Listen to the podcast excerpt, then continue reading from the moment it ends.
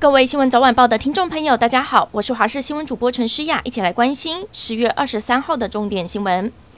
首先来关心，今天本土确诊人数三万五千三百二十二例，比昨天二十二号更少，疫情似乎有稍微趋缓的迹象。这也是二十号以来连续四天低于四万例。但随着边境解封，民众爱到日本游玩，但当地专家推估，日本第八波疫情会在十月底爆发，到时台湾可能也会受到影响。国内医师分析，最快十二月就会看到疫情高峰。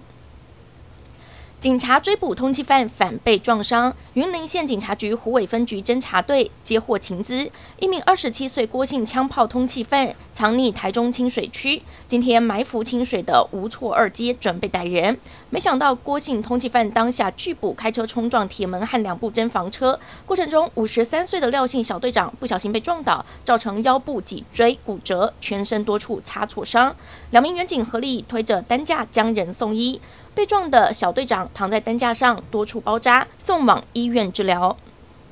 今天下午三点多，新北市三峡区大同路一处集合式社区发生了气爆意外，现场一共有三户，一共五人受伤，目前意识清醒，送往医院急救。而市长侯友宜、副市长谢正达也到现场关心。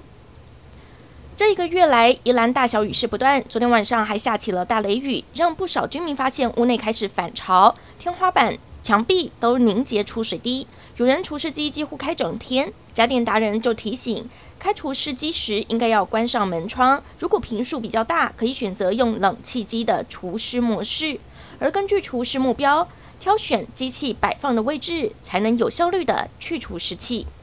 暌违三年，南韩常青团体 Super Junior 要在十一月底来台开唱，让不少粉丝期待。但是昨天演唱会门票开卖之后，网络上却出现有公开网站公然贩售黄牛票。原本一张六千两百元的摇滚区票，被喊到了九万两千元，让粉丝很生气，纷纷到主办单位官方脸书留言，希望可以正视黄牛问题。但记者致电超级圆顶。因为是逢假日，没有人接听，截稿前也未在官方社群平台回复粉丝。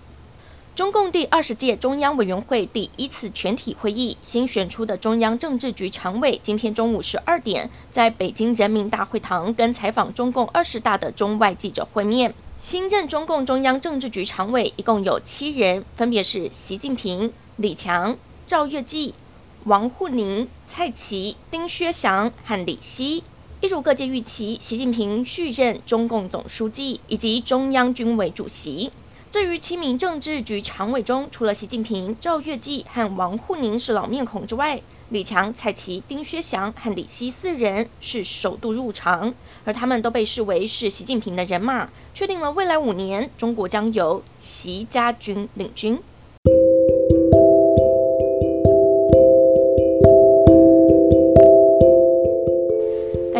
以上的焦点新闻，我们再会。